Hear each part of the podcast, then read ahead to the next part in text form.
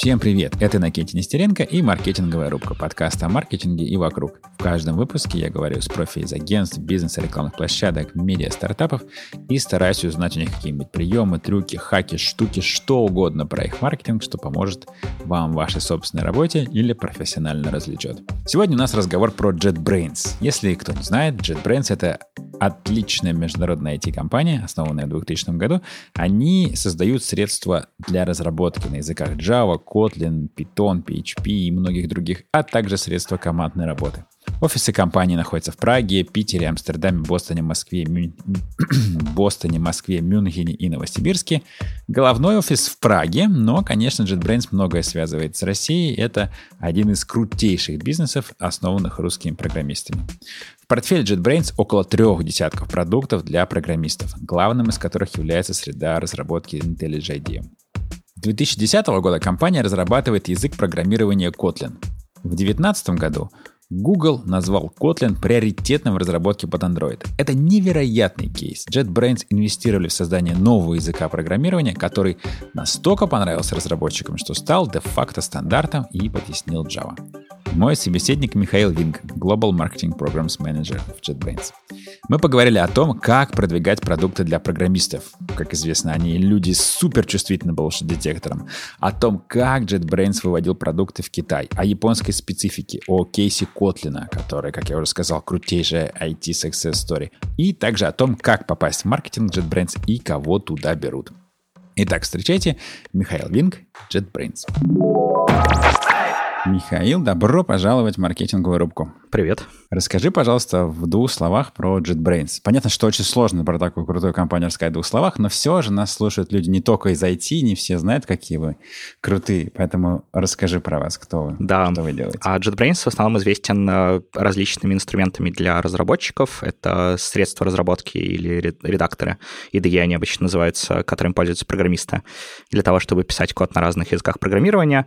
Кроме этого, известны языком Kotlin и разными серверными тулами, а, инструментами для работы команд. Ну, я бы дополнил, что это, наверное, одна из крутейших российских компаний, ну, конечно, формально европейских, но корни российские, которым удалось, да, которые, у которых есть мировая известность и продукты, которым пользуются во всем мире. И это очень прекрасно. Да, команда интернациональная, и компания интернациональная с штаб-квартирой в Праге и офисами по разным странам мира, в том числе и в России.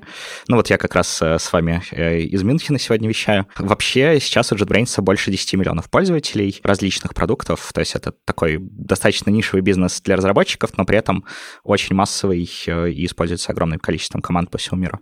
Расскажи, пожалуйста, как вы продвигаетесь как раз на разных рынках внешних? Может быть, вообще, как продвигаться на разработчиков? Это какая-то, очевидно, особая аудитория, очень мощный bullshit-детектор, да? Никакие классические приемы маркетинга, типа купившему две шавермы шапку в подарок не работают, что-то другое видимо, какой-нибудь евангелизм, подозреваю я, еще что-то. Но это я только копнул по верхам, очевидно, у тебя в руках вся картина. Расскажи, как у вас это устроено. И, может быть, отдельно еще в чем... Есть ли какая-то специфика у разных стран? Я подозреваю, что нету. Интернациональная угу. тема программирования, но все же, может быть, есть. Да, давай расскажу. Но вообще про вот этот э, какой-то э, способность уловить булшит у программистов, вообще технических специалистов, это очень верно подметил. Это, конечно, одна из таких, наверное, главных отличий вообще а, технических сообществ и технических клиентов, на которых мы промоутимся, но это не только программисты. Понятно, что в телекоме такая же история может быть, если мы таргетируемся на кого-то сугубо технического. В JetBrains очень хорошо помогает то, что у нас э, большая часть маркетологов, по крайней мере, тех, кто в продуктах, это наши продукт маркетинг менеджеры или менеджеры по маркетингу продукта, они как раз э, с каким-то разработческим бэкграундом, или разработческим, или техническим, бывает по-разному, или же они с маркетинг бэкграундом, но им очень была интересна разработка, процесс разработки, и в основном они могут что-то написать. То есть я вот как раз, когда пришел в JetBrains, был в одном из продуктов э, PHP Storm. Это продукт для PHP-разработчиков, как раз среда разработки. И у меня предыдущий опыт как раз э, по разработке на PHP. Соответственно, мне как маркетологу было достаточно просто и понятно объяснить, что вообще делает продукт. Без этого достаточно тяжело. И если делать это без какого-то понимания вообще предметной области домена, то, конечно, можно написать очень много то, что часто называется каким-то маркетинг-булшитом, и программисты будут этому очень не рады. А, конечно же, так делать не нужно, и не нужно отправлять, там, не знаю, 50 50 э, цепочек э, сообщений э, по e-mail программистам и отвлекать их от работы. Но это, в принципе, не только по программистам, вообще очень многие люди а, плохо относятся к тому, что их спамят или к тому, что их таргетируют каким-то некачественным... Но некоторым приходится терпеть, да, да, если они в B2B, и, может быть, им нужен нетворк, а программисты могут не стесняться в выражениях и просто всех банить. Да-да-да, программисты очень легко уйдут и не будут разговаривать, потому что это, в общем, ну, не нравится такая история. Поэтому, конечно, мы очень аккуратны в наших коммуникациях, у нас нет никаких никаких там холодных звонков, то есть вот о, о таком мы даже не, и не думаем. Это и против джетбрейнской культуры, ну и вообще против того, что ожидают программисты от нас. Тут э, интересно получается, что у нас э, все же есть несколько различных направлений людей, на которых мы таргетируемся, несколько целевых аудиторий, потому что для наших э, продуктов индивидуальных на программистов это среда разработки в первую очередь. Конечно же, мы говорим про технический маркетинг, он очень ориентирован на фичи, он очень ориентирован на технический месседж, который понятен программистам и который они могут сразу примерить на свою работу. Но есть инструменты командной работы, где лицо, принимающее решения, скорее всего, а, менеджер, который может не, не так много понимать про процесс разработки, и поэтому на разные продукты или даже на разных уровнях целевой аудитории нам нужно коммуницировать по-разному, и там для тех же самых сред разработки у нас есть эм, отдельные страницы, отдельные материалы там про возврат инвестиций от IntelliJ идеи, и понятно, что это какой-то, ну вот, а, контент точно не на разработчиков, э, им не интересно, что у нас там за три года 800, по процентов return investment, но вот это исследование, которое делал Forrester как раз для нас, а, это очень хороший контент для менеджеров, когда нужно получить опруф на закупку там тысяч IntelliJ в какой-нибудь большой банк, потому что решение в итоге будет приниматься не программистами, хотя пользоваться будут программисты. Вот. Это с точки зрения целевой аудитории, наверное, по продвижению вообще тут на самом деле такой более-менее классический маркетинг-микс. Мы используем все каналы, которые только можем найти. На рынке мы уже давно, и каналы у нас есть как глобальные, так и локальные. Понятно, что месседжинг разный, а, и вообще до 2015 года у нас э, весь маркетинг был глобальным, то есть у нас не было какого-то там русского маркетинга или китайского маркетинга.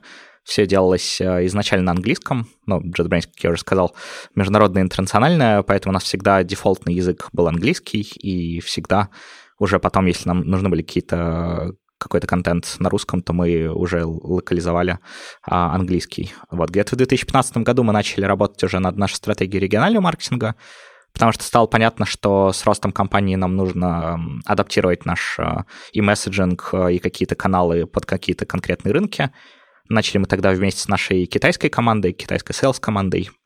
Это как раз а, делали запуск наших маркетинг-активностей э, в Китае, наверное, все еще самый сложный рынок, с которым я когда-либо работал, но потом на основе нашего опыта с Китаем мы, собственно, уже построили региональную маркетинг-команду и региональную sales-команду, и построили э, адаптированную маркетинг-стратегию для разных рынков. Сейчас это Китай, Бразилия, плюс Латинская Америка, а, Индия, Россия, СНГ, а, Германия, а, в Азии еще есть Япония и Южная Корея. То есть адаптируем, и, конечно, там есть разница и по каналам, и по тому, на что нужно делать акценты, и в нек- на некоторых рынках даже на акценты на продукты какие-то.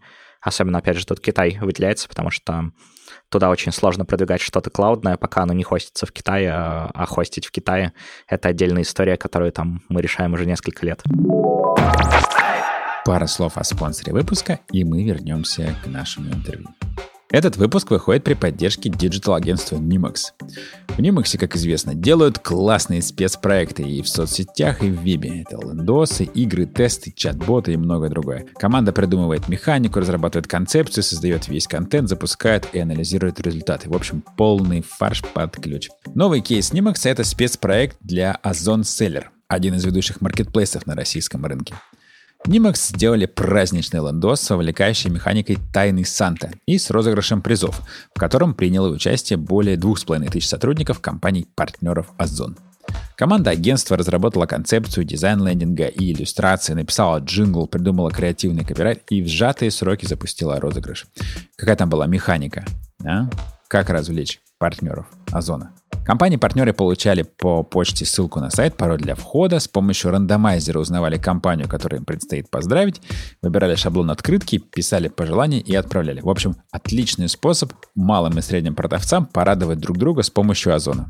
Пожелания можно было написать самостоятельно или кастомизировать с помощью выпадающих списков. А полученной открыткой можно было, естественно, поделиться в соцсетях и публично поблагодарить своего Санту. За отправку открытки случайному коллеге Озон дарил тысячу рекламных бонусов.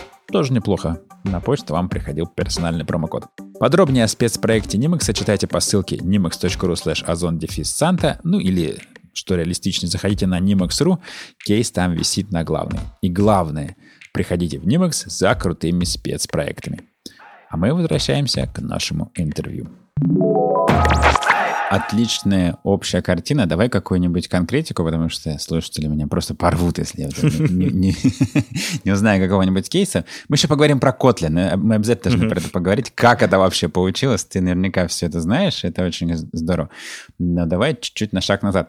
Все-таки, что вы используете? Ну, то есть performance разнообразный. А что еще? Вот работа с комьюнити, еще какие-нибудь вещи, которые выделяют работу с программистами и отличают ее от всего остального. Да, комьюнити очень активно используем и общаемся с ними. Ну, используем, наверное, не очень, не очень хорошее слово, потому что мы их не используем, мы стараемся работать в две стороны, потому что, с одной стороны, мы от комьюнити получаем э, фидбэк, и очень много фидбэка, это всегда полезно из-за того, что комьюнити разработческие очень э, плотные, они обычно очень хорошо делятся фидбэком, и мы можем очень хорошо напрямую с ними разговаривать. И вообще JetBrains очень открытый, поэтому у нас э, все там баги, которые есть в наших продуктах, они открыты, и наши пользователи могут э, тоже прийти и добавить нам всяких, всяких багов в нашу трекер-систему, она вся открытая, там видны и баги, которые мы завели, и баги, которые пользователи завели, поэтому так получается, что в конечном итоге наши разработчики, которые разрабатывают продукт, э, общаются напрямую с пользователями и могут выяснить какие-то подробности. Вот эта вот прозрачность идеально, помогает строить. Идеально. Профессионал да, для профессионалов. Вот да, профессионал для профессионалов. хорошо работает. Да-да-да. Угу, да, соответственно, комьюнити активно в этом участвует. Мы с удовольствием э, общаемся с ними, выступаем. Вот э, ты упомянул евангелистов евангелист стра- странно звучит, конечно, по-русски. Э, а Ужасно очень редко, звучит вообще, да. Что-то ну, в общем, библейское. Да, ну, по-английски нормально звучит. Да, но вообще часто используем э, термин скорее developer advocates, которые как раз э, занимаются работой с комьюнити и с точки зрения рассказа чего-то о технологиях, не только о наших продуктах, конечно, но в первую очередь о технологиях, очень часто это звезды из самого комьюнити, которые тоже хотят работать с продуктами JetBrains, и они потом распространяют нашу информацию о наших продуктах и технологиях, с которыми мы работаем, а, да и не только мы, уже потом на разные комьюнити. А как вы их, эм, не знаю, премируете? Это только слава или есть еще какие-то программы для этих э, адвокатов? А вообще у нас есть э, просто отдел внутри компании, это, собственно, отдел developer-адвокатов, они как штатные сотрудники, Mm-hmm. Но чаще всего, да, мы их набираем известных, ну и не всегда известных, но людей активных скорее, активных людей из разных комьюнити. Это такие всегда люди, которых не по объявлению ищешь, в общем-то. По ну, вакансии ну, видно, что очень сложно найти. у них огромное количество каких-нибудь комитов, тредов, они что-то написали. Да-да-да, очень часто open source, очень много open source, конечно же, делают, ну, потому что это комьюнити составляющая. Да, так что это один из отделов, э, у них очень много свободы в том, что они, в общем-то, делают, потому что у них нету даже задачи а, разговаривать именно о наших продуктах. Они разговаривают о технологиях и учат очень много пользователей. То есть это штатные сотрудники, но они удаленные и занимаются, не знаю, там половину времени вами, половину своими проектами. Как а, так? Вообще это очень сложный вопрос, потому что в JetBrains достаточно легко всем заниматься своими проектами, в том числе есть разные программы, некоторые более формальные, некоторые менее формальные. То есть есть там 20% проекты, когда ты 20% времени занимаешься чем-то там связанным с open source или с обучением. А, ну, вообще, просто в обучении сообществ есть очень много вещей, которые не обязательно связаны с нашими продуктами, поэтому девелопер-адвокаты частенько едут эм, на какую-то конференцию, к примеру, ну, сейчас уже меньше едут, раньше ездили, сейчас уже скорее онлайн, и рассказывают о, чем-то конкретном, там, не знаю, а, что-то про то, что появилось в Java, там, самой последней версии, потому что тут у нас есть а, несколько Java-чемпионов, это признанные эксперты в области Java, Конечно же, когда они будут делать презентацию, они будут использовать наши продукты, но на самом деле толк сам будет про Java или про эволюцию Java или про то, куда это все идет. А, то есть это не, не так напрямую связано с продуктом, потому что это не маркетинговые, не маркетинговые толки какие-то. И это как раз э, дает дополнительное доверие разработчиков к нам, То, что вот нет вот этого маркетинг булшита, то, что тебе не приходит человек, который не разбирается в теме и делает демо продукта, а у нас реально профессионалы самого высокого класса, которые умеют разрабатывать, которые разрабатывали много в своей жизни и продолжают разрабатывать. Ну и да, конечно, у них есть какое-то количество пэт-проектов, какие-то связаны с JetBrains, какие-то не связаны. Open source много. Крутейшая система. Расскажи теперь про Китай. Что там, с чем столкнулись? Может быть, какие-то выводы, которые помогут слушателям. Ясно, что не все будут продвигать софт, но вот какие-то общие наблюдения. Вообще, одна из таких главных вещей, которые я вынес э, за уже где-то 6 лет работы с региональными рынками, это найти локальную команду. А, потому что для меня там понятно, я хорошо достаточно понимаю про российский, американский, европейский IT-бизнес, а, но какие-то вещи, которые происходят в Китае, они мне непонятны просто из-за того, что у меня нет культурного контекста. То же самое в Бразилии, то же самое в Индии, поэтому всегда нужна локальная команда, и нам она очень помогает на ранней стадии. Именно поэтому мы тогда занялись именно Китаем, потому что у нас появилась китайская uh, sales-представитель, которая, собственно, занималась продажами, и она увидела, что ей нужна помощь некоторая локальная чисто по маркетингу. Вот. И мы, собственно, стали над этим работать. А дальше там Китай такой рынок очень неудобный для того, чтобы развиваться, потому что там примерно все свое.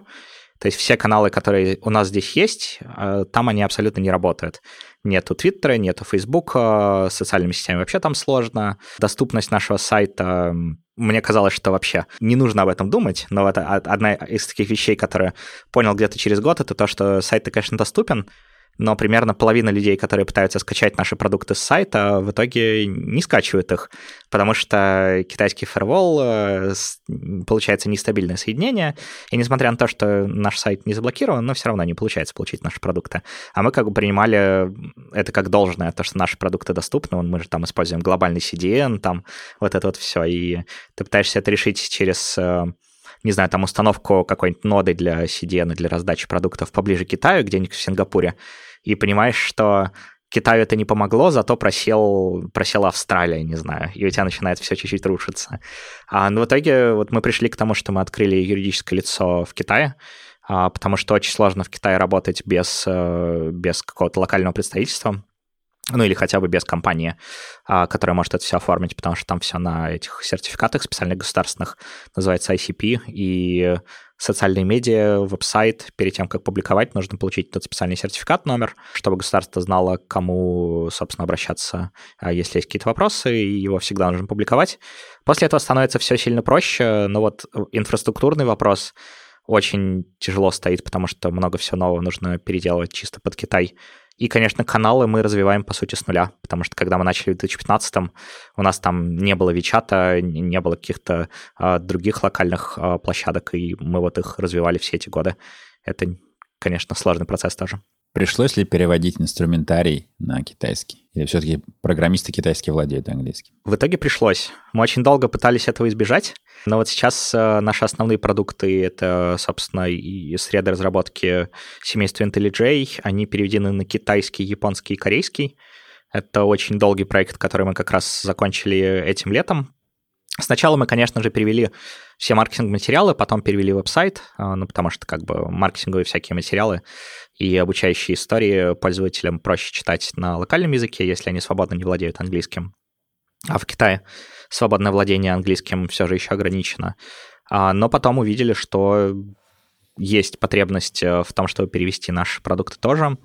И в итоге китайский вот там плагин локализационный для нашего продукта, сейчас у него уже по-моему, под пару миллионов э, загрузок э, из Китая. Ну, понятно, там очень много разработчиков, а это уникальные причем загрузки. А, то есть, да, очень востребован, очень помогает, но для того, чтобы понять, насколько это нужно, мы поехали в род-трип, собственно, по Азии, потому что пока ты не приедешь э, в Китай и не посмотришь, как это все работает, и не пообщаешься с нашими пользователями... Или не работает. Или не работает, да. да.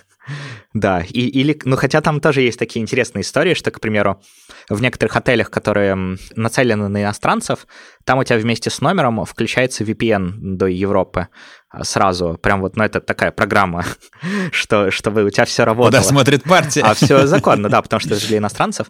То есть там есть всякие такие интересные аспекты. Ну и при этом, на самом деле, компании международные, работающие в Китае, они абсолютно легально могут получить э, VPN специальный для свой, до своего офиса, который, собственно, эм, ну, просто так не получишь в Китае, там, если ты не международная компания.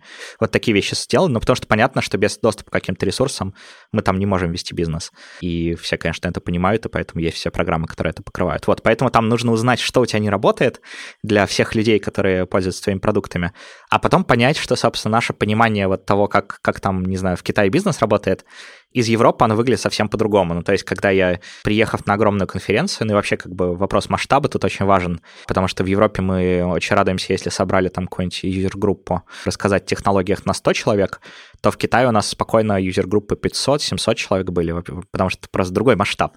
В Индии то же самое. А, огромное количество разработчиков, которым это интересно. А потом вот эта огромная конференция, там 100 с лишним тысяч человек на ней, и я как человек, приехавший из-за рубежа, не смог там самостоятельно поесть а, потому что ни один из методов платежей, который у меня был, а это, собственно, наличные деньги, кредитные карты, дебетовые карты, ни один из них не принимался в КФЦ, который, в общем-то, достаточно международное. Во-первых, там все было на китайском, и нужно было, а, было распознавание голоса, а, потому что это же инновационная конференция. А, но, к счастью, потом я смог что-то наговорить, натыкать, и мне все выдали, а потом денег у меня так и не взяли, потому что нужны только местные средства платежей. И вот это примерно опыт китайцев, когда они начинают покупать что-то в зарубежных интернет-магазинах, потому что у них есть Alipay, есть WeChat, есть, э, кажется, UnionPay называются, кредитные карточки а, китайские. Очень часто ничего из этого стандартными там американскими магазинами не поддерживается. Ну, то есть это вот тоже вещи, которые нам пришлось адаптировать. Мы наладили взимание оплаты за продукты всеми стандартными средствами, которые есть в Китае. Ну и смотрим тоже в других странах, как это работает. В каких-то странах это нужно, в каких-то не нужно. С Японией, к примеру, была интересная история, что там очень много платежей все еще проходит офлайн в магазинах, по-русски это называется магазины шаговой доступности. А, то есть, когда ты покупаешь э, что-то онлайн, печатаешь QR-код или там открываешь QR-код на телефоне, идешь в соседний магазин, а там стоит автомат, и ты в него наличными там или с карточки оплачиваешь прямо там, и, собственно, этот магазин посылает push-нотификацию а, продавцу о том, что все прошло. И мы вот долго думали, стоит ли это поддерживать, и в итоге не стали, потому что там есть две проблемы. Первое — это то, что отсрочка платежа в данном случае, там, по-моему, 5 или 6 дней получается. То есть это не моментальные платежи, а это очень плохой customer experience. А наши пользователи будут недовольны то, что они оплатили, а из-за просто того, что мы не получили информацию из японской вот этой вот системы в течение 5 дней, 5 дней, а, они будут получать продукты. А потом выяснилось, что, собственно, за софт уже так люди не платят а, в 2020 году, 2021 году, а, но при этом все так же платят за авиабилет. Не знаю, как так получается, но вот в, каждом, в каждой стране какие-то такие интересные истории есть. Э, я беседовал с э, Катериной Качан, это эксперт по продвижению из MacPo. Может быть, знаешь uh-huh. их, Clean My Mac, да. вот такие вот эти продуктивити программы. Uh-huh. Они активно тоже развиваются в Китае и в Японии. И она про Японию как раз тоже мне рассказывала про эти QR-коды удивительные. Но еще она мне сказала, что у них Clean My Mac распространяется в Японии до сих пор на сидюках. При том, что в Маках давно нет никаких, mm-hmm. никакой, никакой возможности прочитать эти сидюки. Видимо, через какие-то адаптеры приходится это делать. Но там по-прежнему есть магазины электроники, где есть раздел, где можно на диске купить. Это казалось бы, Япония такая супер прогрессивная, но вот в этом месте Да, нет. все так. Вы на дисках не продаете? Не, не продаем. А, есть очень интересный момент, когда ты переходишь из поля а, продажи электронных каких-то продуктов физические устройства, к примеру, диски. Учитывая, что JetBrains сейчас работает кажется, в 213 странах и территориях, тебе нужно адаптировать очень сильно supply chain, э, цепочку поставки, и и, возможно, очень сильно менять э, то, как ты работаешь с налогами, потому что налоги на а, какой-то digital soft и на digital soft, который распространяется на физических носителях, разные, и по-разному это все работает. Вот поэтому... А потом обновление, боже, обновление. контроль версии. Какой головняк. Кроме того, что это непрактично и, наверное, никому особо не нужно сейчас, видимо, кроме некоторых э, мест, но это еще, конечно, много головной боли. И распространение лицензий, и проверка лицензий. Ну, в общем, это, да, таким уже очень давно не занимаемся, хотя, конечно, в былые времена, все-таки компании 20 лет, 21, э, конечно же, были и диски, у нас даже есть фотографии вот этих вот э, боксов огромных, которые в магазине магазины ставят, как вот там э, на полку, чтобы видно было, что это IntelliJ. Все это даже осталось. Но уже в музее, да, то есть в Японии. Да, да. Понял. Расскажи, пожалуйста, про Kotlin. Э, для тех, кто не в разработке, я попытаюсь быстренько объяснить, что там произошло. Вы где-то году в 12 насколько я понимаю, решили написать новый язык программирования. Ну, вообще каждый программист, с которым я знаком, он, кажется, хочет написать свой язык, еще свой компилятор, и все вокруг дебилы, все неправильно, надо переписать с нуля. Так что как это возникло, это, это понятно. Но тем не менее, чем это продолжилось, гораздо интереснее, что язык стал очень популярен, начал теснить Java, и особенно в разработке под Android, да и вообще разные бэкэнд дела, стал дико популярен настолько, что Google признал его приоритетным в разработке под Android э, где-то там в конце 20, там, 19 году, 19 да. получается. Mm-hmm. Да-да-да. Это, это невероятный успех. Язык новый, казалось бы, они все уже сделаны, зачем он еще один нужен, и при этом его запускает не Apple, не Google, не кто-то там огромный, создает, а, скажем, open source историю, а компания не такого большого размера, и причем не из Америки. Это невероятно, ну, на мой взгляд. Расскажи, как это выглядело изнутри, и самое главное, ну, не просто же так он всем понравился, и бах, Google его признал. Там что-то по дороге еще происходило. Что вы делали? А, да, на самом деле, да, по таймлайну очень похоже. Кажется, чуть раньше, чем 12 начали разрабатывать. Э, в, пер... в первый раз заговорили о нем публично в 11 а выпустили в open source, кажется, в 12 а Google признал э, что это один из рекомендованных языков, третий рекомендованный язык после Java и C++ в 17 а в 19 объявил, что это уже рекомендованный а, язык для разработки приложений. Да, на самом деле как раз это интересно все, история совпала с моим приходом в JetBrains, потому что в JetBrains я пришел в 2012 году, и отчасти я благодарен этому тоже Андрею Бреслову и Олегу Степанову, с которыми я познакомился до моего прихода в JetBrains на образовательной программе. Собственно, Андрей Бреслов — это главный архитектор Котлина, Олег Степанов — бывший ко наш второй. Я с ними познакомился и узнал про Kotlin и про антологию языков программирования и так далее, и так далее. И уже придя в э, JetBrains, э, смотрел на то, как развивается эта история. Там, на самом деле, в начале маркетинга было достаточно мало, то есть э, в языке разработки вообще достаточно сложно строить маркетинг, и в первую очередь там хорошо сработало сарафанное радио, но, кстати говоря, это хорошо работает и для других наших продуктов. Те же самые среды разработки очень а, сильно расходились именно как по сарафанному радио, потому что плотный комьюнити, соответственно, одни программисты рассказывают другим программистам о том, как это все прекрасно. С языком разработки похожая история, очень тесные комьюнити, Kotlin реально адресовал проблемы, которые были у Java и вообще JVM-based языков в то время, соответственно, людям, программистам очень понравилось на нем разрабатывать. Это было намного удобнее, намного быстрее и намного безопаснее с точки зрения всяких фич языка, которые позволяют тебе писать более безопасный э, код с меньшим количеством проблем, если упрощать. Вот, и, соответственно, очень быстро стал развиваться язык, очень э, быстро был adoption. А, одна важный, один важный момент, который эм, связано с Kotlin, это что можно, к примеру, с приложений на Java переходить на Kotlin постепенно.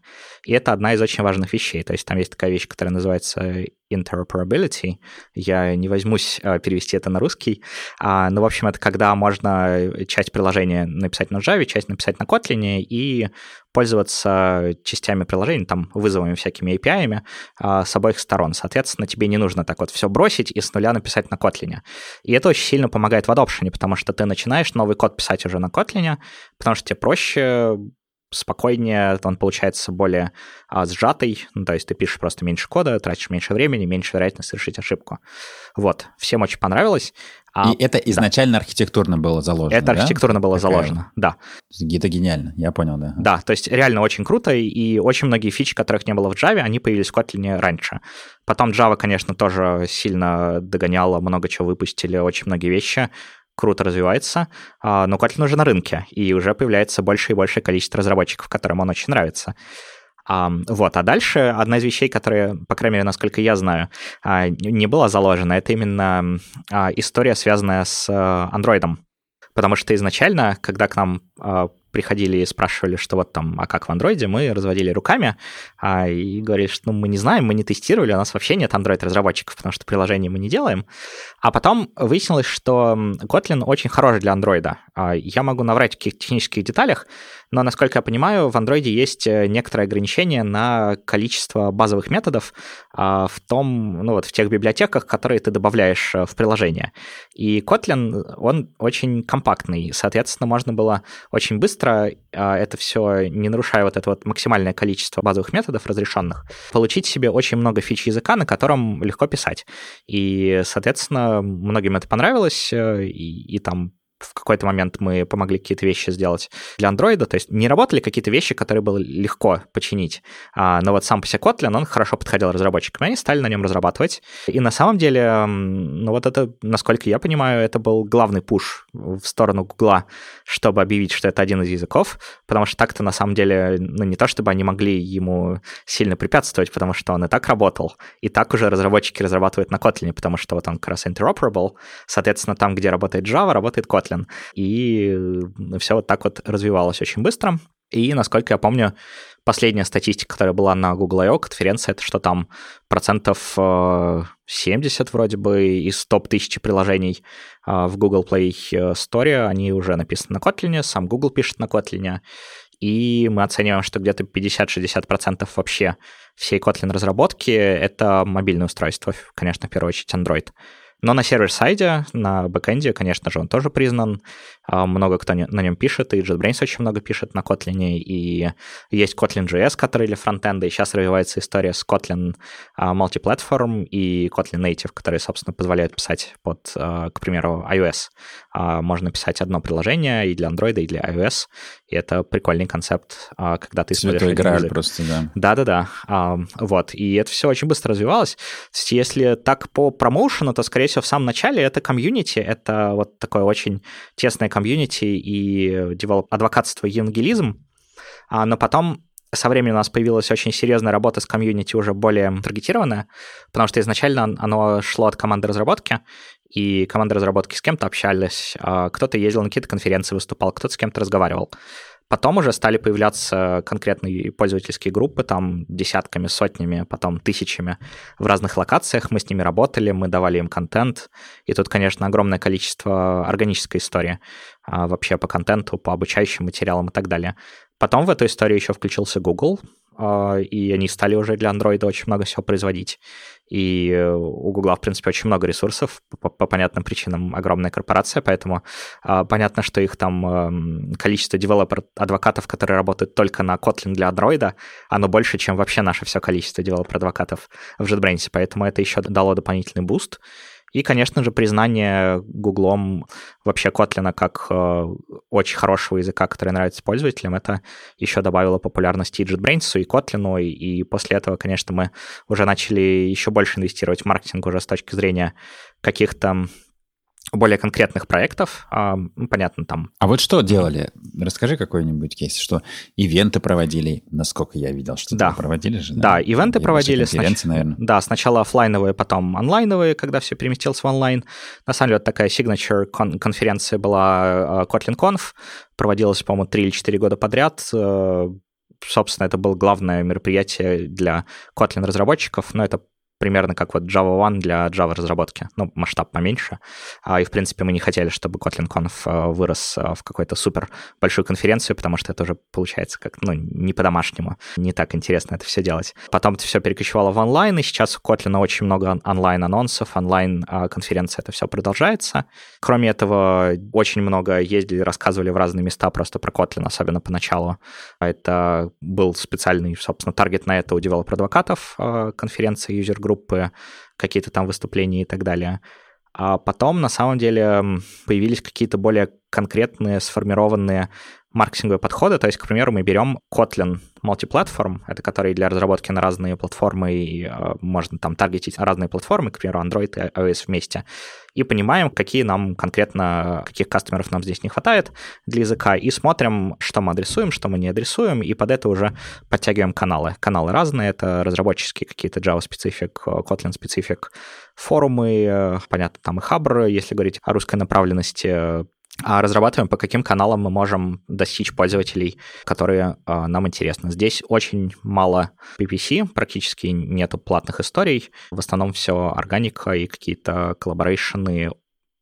Open source очень как бы понятная история. Kotlin не коммерческий продукт, поэтому у тех, кто пишет о Kotlin и не работает в JetBrains, нету вот этой вот второй какой-то второй мысли плохой о том, что они промоутят что-то коммерческое.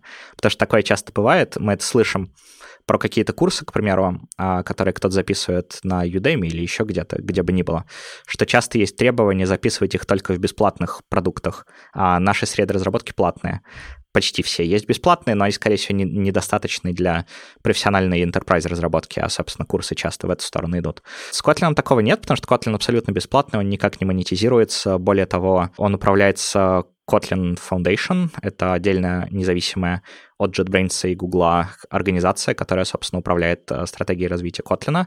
Это вот то, куда вылился, по сути, Kotlin как направление. То есть э, JetBrains, конечно, разрабатывает его и больше всего сейчас ресурсов тратит на то, чтобы его разрабатывать. Но помимо JetBrains там есть и Google, и, кажется, Техасский университет, и другие участники Foundation, которые присматривают за тем, куда движется язык. Вот, поэтому он абсолютно независимый, и люди с удовольствием это промоутят, а продвигают уже тоже через какие-то свои каналы, опять же, органические.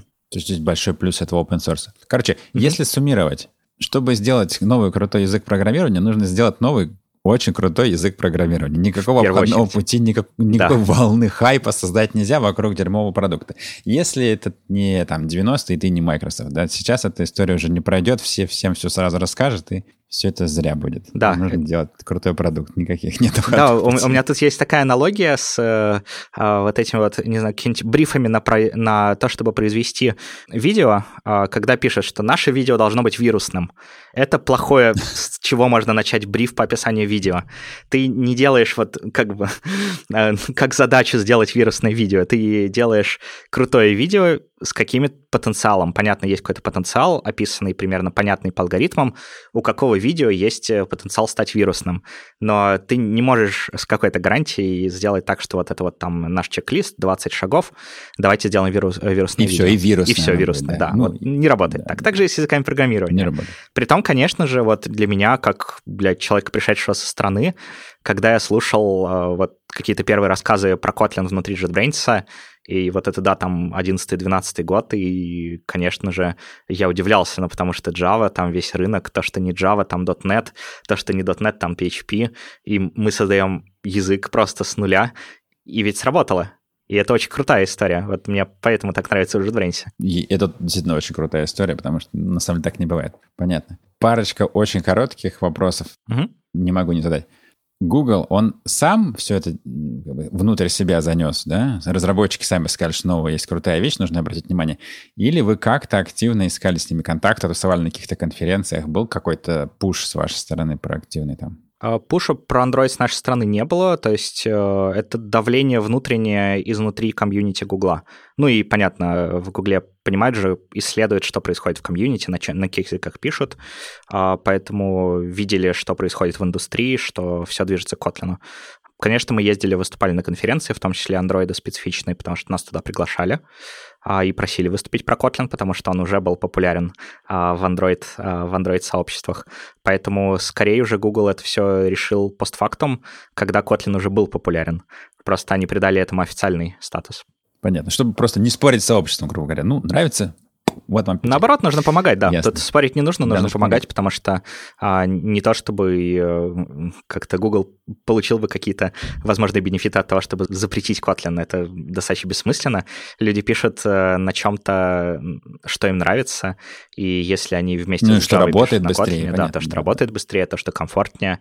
И тот факт, что сейчас Google сам в основном свои андроидские приложения пишет на Kotlin, в общем-то, подтверждает, что это не только для комьюнити, но и для себя самих, потому что Google уже тоже хочет быстрее и надежнее писать свои приложения для Android, чтобы они быстрее работали.